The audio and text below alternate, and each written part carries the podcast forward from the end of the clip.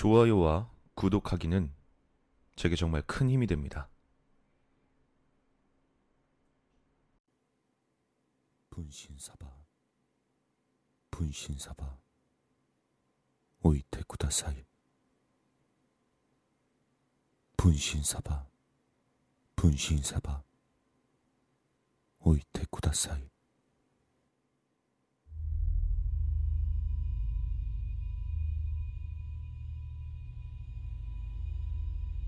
내가 고등학교 때 일이었으니 벌써 18해가 지난 이야기다. 우리 학교는 2차 고등학교로서 알 사람은 알겠지만 보통 인문계 고등학교를 진학하기엔 성적이 모자란 학생들이 실업계 고등학교 대신 가는 곳이 바로 2차 고등학교이다. 2차 고등학교에 모이는 친구들은 대부분 공부에 별 관심 없는 아이들이었다. 당시에 난 어릴 때부터 미술에 관심이 있었기에 미술부 서클에 들어갔다. 하지만 말이 미술부 서클이지 지금 생각해보면 그저 불량 서클 같은 분위기였다. 각설하고 내가 분신사발을 처음으로 접하게 된 건 고등학교 1학년 말 같은 반 친구에 의해서였다. 처음엔 이 분신사바라는 것을 어린아이들의 전유물로 치부해버리고 믿지 않았지만 결정적으로 믿게 된 계기가 있었다. 처음 나에게 분신사바를 알려준 친구와 분신사바를 하게 되었는데 사실 둘이서 펜을 맞잡고 있는 와중에도 난 이런 강령술 따위를 믿지 못하고 있었다. 워낙 의심이 많은 성격이었기에 분신사바는 내게 유치한 게임 그 이상도 그 이하도 아니었다. 그저 사람 손에 장력 같은 것 때문에 생기는 현상이라고 생각했다. 그랬기에 슬쩍 실험을 한번 해보기로 했다. 분신사바, 분신사바, 오이테쿠다 사이. 분신사바, 분신사바, 오이테 쿠다 사이. 이렇게 반복적으로 주문을 읽다가 맞잡은 펜이 살짝 요동치면 주문을 멈춘다. 오셨나요? 오셨으면 원을 그려주세요. 만약 내 생각이 맞다면 이 친구와 서로 맞잡은 손이 느슨해졌을 때 펜은 원을 그리지 못할 것이다. 하지만 내 생각과는 달리 느슨한 공간 안에서 펜이 둥글게 구르며 원을 그렸다. 게다가 그 원은 사람이 그리는 것이라고 말하기 어려울 정도로 완벽한 동그라미였다.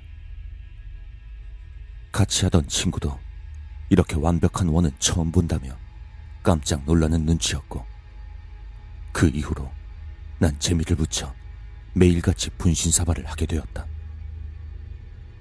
그 후로 나와 펜을 잡은 사람들은 전부 제대로 된 분신사발을 경험할 수 있게 되었다. 뭔가 이상하게도 내가 이것과 잘 맞는 것 같았다. 반 아이들 전체가 이 신기한 경험을 위해 나와 손을 맞잡았다. 그러면서 알아낸 것이 몇 가지 있었다.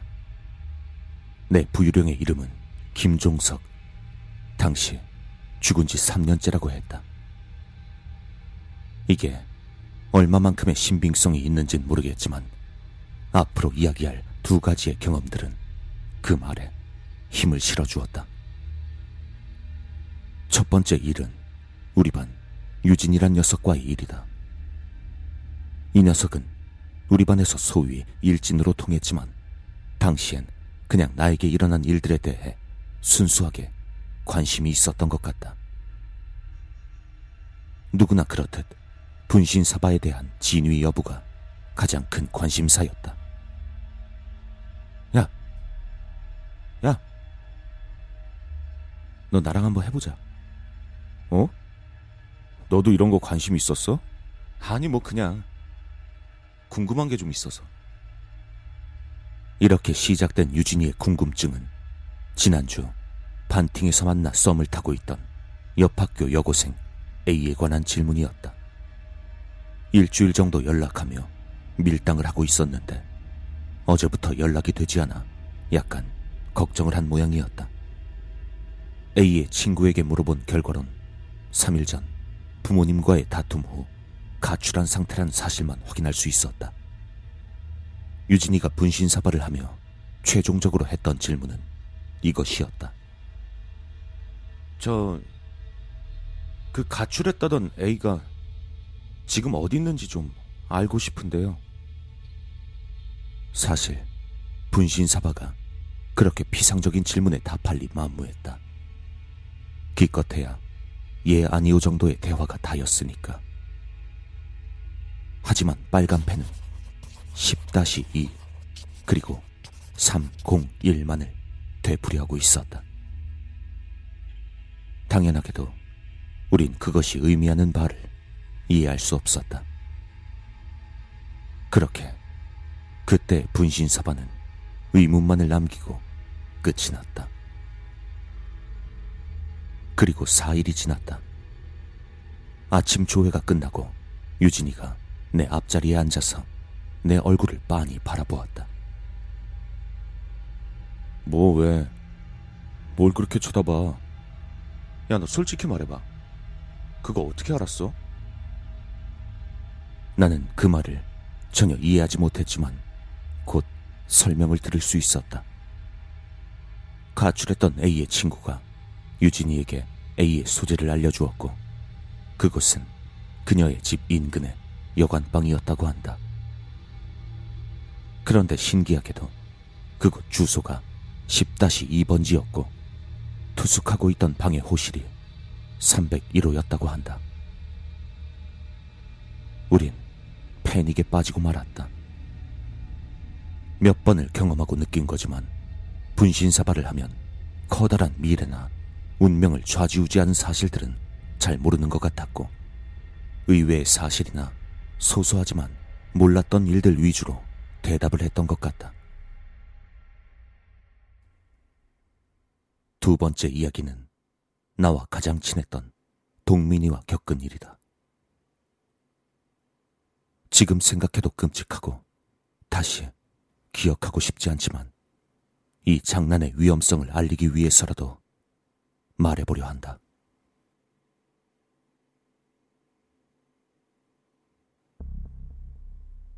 한 학기가 지나고 짝이 된 동민인 나처럼 미술부였다. 같은 미술부가 짝이 되니 금세 깊은 이야기까지 터놓을 수 있는 사이가 되었다. 그리고 어느 날 동민이가 나에게 분신사발을 제안해왔다. 그 녀석은 원래 겁이 많았기에 그날은 아마 나름 용기를 낸 것 같았다. 난 당연히 수락했고 그 주 토요일 4교시 미술실에서 분신사발을 하기로 했다. 당시 토요일은 4교시만 하면 끝이었고 게다가 4교시는 특별 활동 시간이었다. 나와 동민인 당연히 미술로 특별 활동을 했었고 그래서 담당 선생님의 터치 없이 자유롭게 미술실을 쓸 수 있었다. 그 주 토요일 4교시 동민이와 같이 미술실에 가보니 두 명은 책상에 엎드려 자고 다른 친구 두 명은 만화책 나머진 매점에 간 듯 보이지 않았다. 우린 구석 책상에 자리를 펴고 바로 본론으로 들어간다. 빨간 펜을 맞잡고 주문을 외우고 분신사바 분신사바 오이테 구다사이 분신사바 분신사바 오이테 구다사이 동민이의 관심사는 자신의 전생이었다. 당시 분신사바로 자신의 전생을 물어보는 것은 어떤 기류였던 것 같다. 마치 유행처럼 분신사바를 하던 아이들은 꼭 한 번씩 자신의 전생에 관해서 물어보았으니까. 그런데 이상했다. 다른 녀석들과는 그렇게 잘 되던 분신사바가 동민이와 하려고 하니 잘 되지 않았다.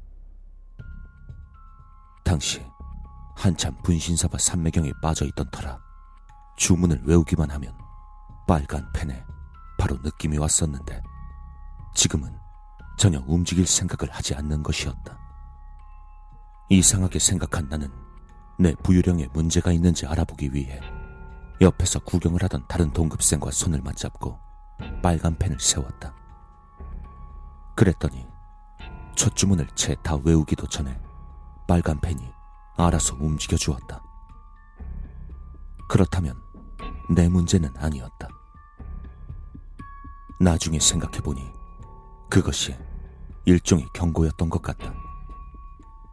우린 거기서 그만해야 했지만 당시 우리는 그것을 몰랐기에 오기를 부렸다. 그때 동민인 자신이 분신사발을 할 수 없다는 사실에 실망하고 짜증이 난 눈치였다. 그래서인지 미술실 창문으로 가서 담배를 하나 꺼내 물었다. 담배 연기를 깊게 들이마신 동민인 답답한지 밖에다 대고 작게 읊조렸다.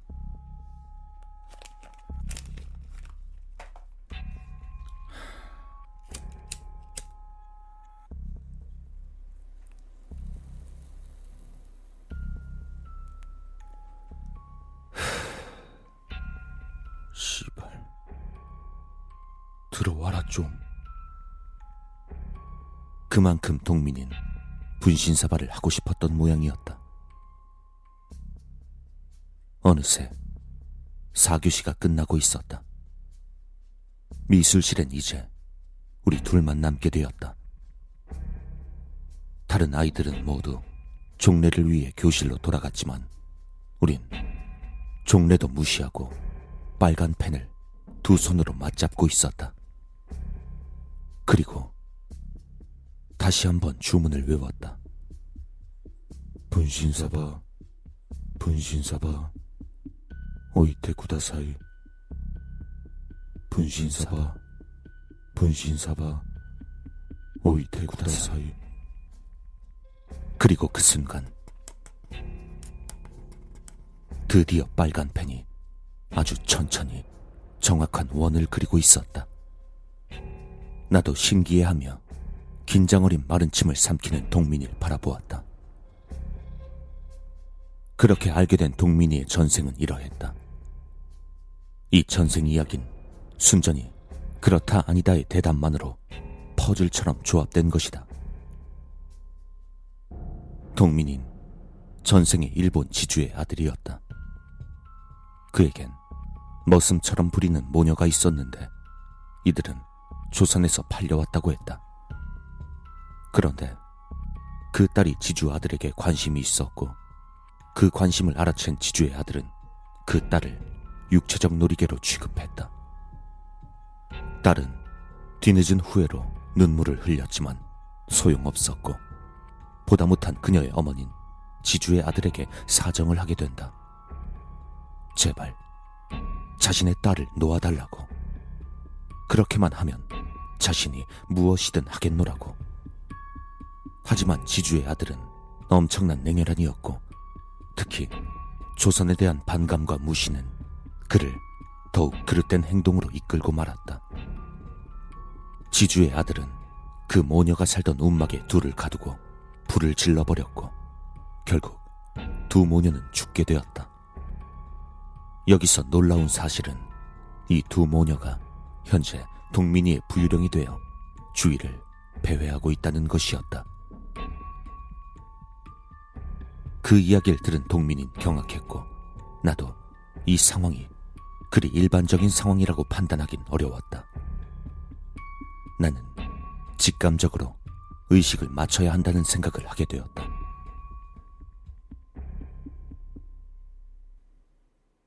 당시 분신사발을 하던 우리에겐 반드시 지켜야 하는 철칙 같은 게 있었다.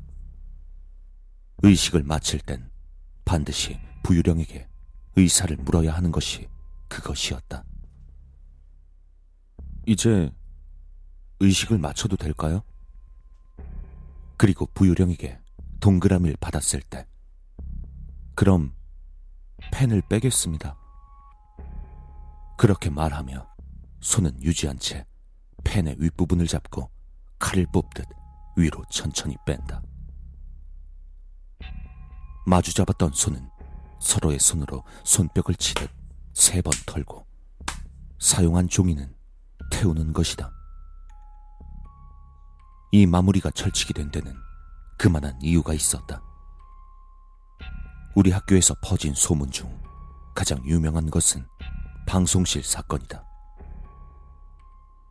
우리 미술부와도 친분이 있었던 방송반은 한마디로 신변잡기의 산실이었다. 우리 학교 분신사바의 시작도 이 방송반 아이들 때문이었다. 방송반 녀석 중 1학년 후배 한 명이 방송실에서 친구와 분신사바를 했던 모양이었다. 의식을 하다가 마무리를 할 때가 왔고 마치려고 했지만 뭔가 잘 되지 않았다고 한다. 결국 마무리를 제대로 하지 않은 상태로 손에서 빨간 펜을 뽑아버린 것이다. 그리고 얼마 지나지 않아 그 녀석의 눈이 갑자기 뒤집히고 방금 전까지 사용했던 펜의 펜촉으로 자신의 오른팔을 미친 듯이 그어버렸다고 한다. 방송실 카펫 바닥은 검붉은 피로 얼룩졌고 결국 그 녀석은 학교를 나오지 못하게 되었다. 육체적인 부상도 심했지만 정신적인 충격이 상당했던 걸로 전해 들었다. 이와 같은 사실을 잘 알고 있었기 때문에 난 침착하게 의식을 마치려고 했다. 하지만 부유령은 의식을 마치는 걸 허락하지 않았다. 몇 번을 물어도 결과는 마찬가지였다. 벌써 한 시간이 넘도록 펜을 잡고 있었기에 팔이 점점 아파오고 식은 땀까지 줄줄 흐르고 있었다. 동민이도 마찬가지인 듯 했다. 나는 애써 침착함을 유지하며 부유령에게 질문을 던졌다. 혹시 부유령님 화가 나셨나요? 펜은 한쪽으로 일정하게 움직이며 선을 그렸다. 이건 아니라는 뜻이었다. 그럼 동민이 부유령이 화가 나셨나요? 펜은 묵묵부답이었다. 지금 동민이의 부유령 때문에 끝내지 못하고 있는 게 맞나요? 이번에 펜은 깔끔한 원을 만들어냈다. 난 정신을 집중하고 다시 물었다. 그럼 아까 동민이 부유령이 두 분이라고 했는데 맞나요? 이번에도 역시 동그라미였다. 그쯤 되자 난 어떤 생각이 들었다. 정리는 되지 않았지만 이걸 끝내기 위해선 무언가가 결판이 나야만 끝낼 수 있다는 생각. 어쩌면 동민이의 모녀 부유령의 감정이 서로 다를지도 모른다는 생각을 했다. 그래서 아까 나의 부유령도 묵묵부답했던 건지도 모른다는 생각까지 미치게 되었다.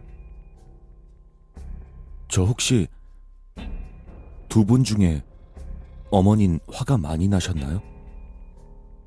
펜은 평소보다 더 큰 동그라미를 그렸다. 동민이의 낮은 탄식이 그 공간을 채우고 있었다. 하지만 난 희망을 가지고 질문을 던졌다.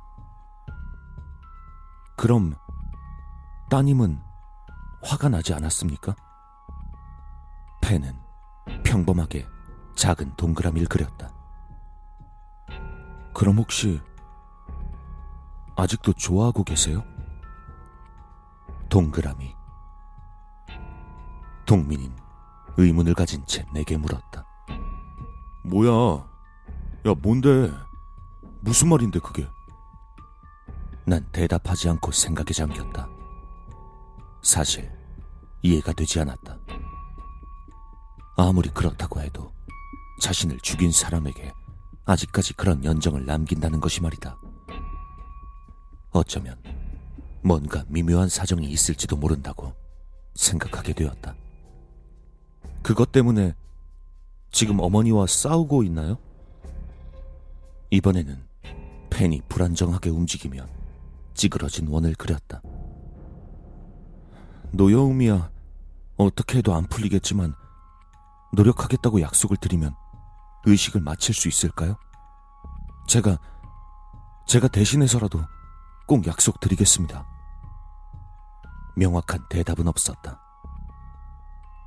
나와 동민인 번갈아가며 수도 없이 사과했고 반성할 것을 약속했다. 거의 30번쯤을 빌듯이 부탁하다 보니 우리 둘 다 완전히 탈진 상태가 되었다. 깔아놓은 연습장은 이미 우리 손에서 나온 땀으로 엉망이었다.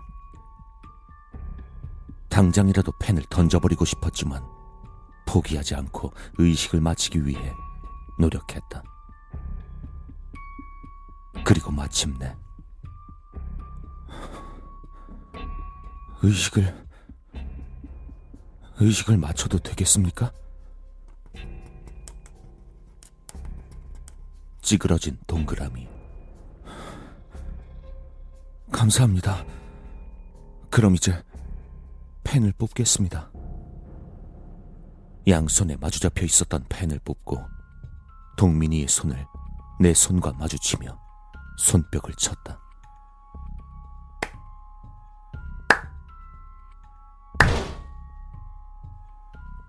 마지막 박수를 친 순간 미술실 문이 무언가에 강하게 부딪히는 소리가 났다. 손뼉이 끝남과 동시에 들린 엄청난 소리에 우린 벌떡 일어나 밖으로 향했다. 그 당시엔 놀랐다기보단 누군가 장난을 친 걸로 생각했기 때문에 잡으려 했던 것이었다. 재빠르게 위층과 아래층을 모두 살폈지만 범인은 찾을 수 없었다. 아니, 5시가 넘은 토요일의 학교엔 이미 아무도 없었다. 다시 미술실에서 만난 동민이와 난 그제서야 조금 이상하단 생각을 했다.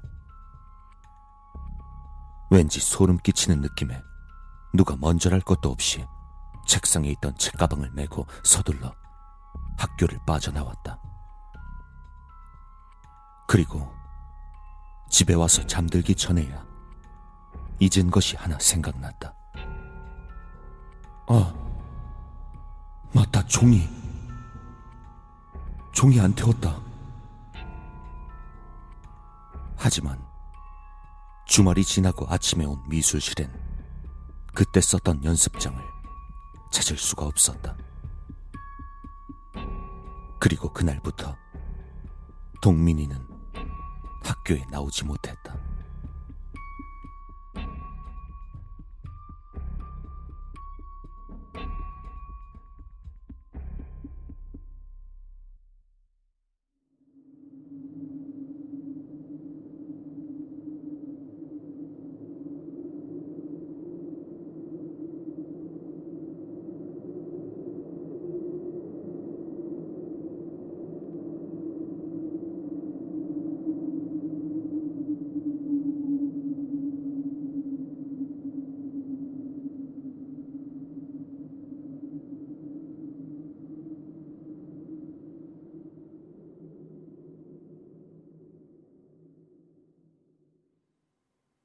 분신사바. 분신사바. 오이테 쿠다사이. 분신사바. 분신사바. 오이테 쿠다사이. 오셨습니까?